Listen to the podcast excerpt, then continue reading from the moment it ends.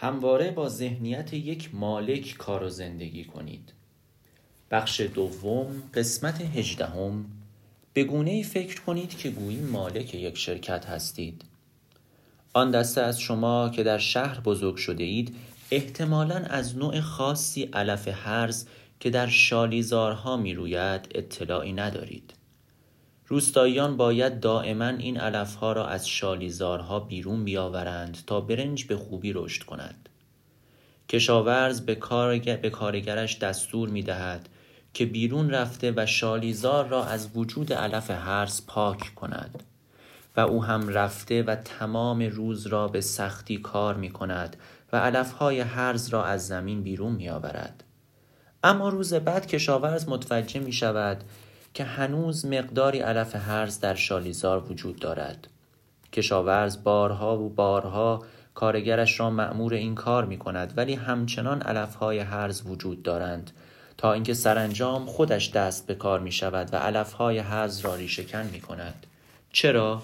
چون کشاورز که مالک شالیزار است زمین خود را دوست دارد ولی کارگر که مالک زمین نیست آنقدرها نگران شالیزار نیست چون کشاورز مالک زمین است با شور و اشتیاق به دنبال انجام کارهایی است که زمینش را بهبود بخشد.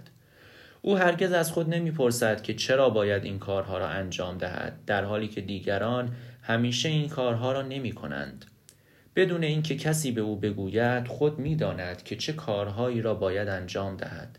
ولی آن کارگر می‌پرسد که چرا باید کارهایی را انجام دهد که دیگران انجام نمی‌دهند. اگر کسی از کارگر نخواهد او هیچ کاری نمی کند. کارگر بی تفاوت است. اختلاف موجود در ذهنیت های یک کارگر و یک مالک مزرعه را متوجه می شوید.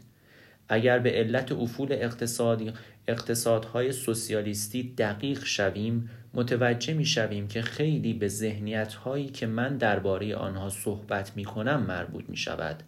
در چنان اقتصادهایی تقریبا همه کارگر هستند و هیچ کس مالک نیست اگر نگاهی به اطراف خود بیاندازید آدمهایی را می‌بینید که نه تنها به وظیفه خود عمل می کنند بلکه بدون آنکه کسی از آنها بخواهد به خاطر دیگران نیز کار می کنند.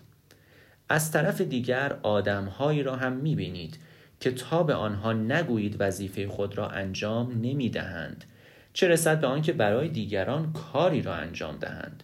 باز هم اختلاف را در ذهنیت مالک و کارگر باید جستجو کرد. همواره باید با ذهنیت یک مالک کار و زندگی کنید. کسی که چنین ذهنیتی دارد هرگز مقتضیات زمان او را آزار نمی دهد او خلاق، جو و سرشار از اراده و تصمیم است.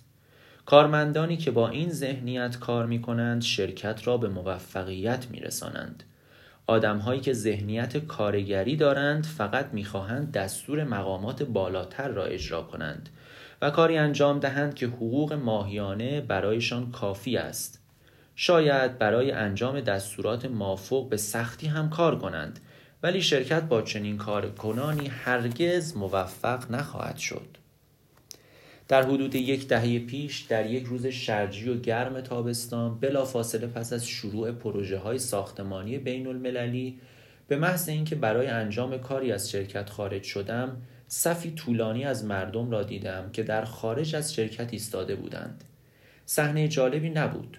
هنگامی که به دفتر کارم برگشتم متوجه شدم که بیشتر این مردم زنهایی هستند که بچه هایشان را هم به کمرشان بستند.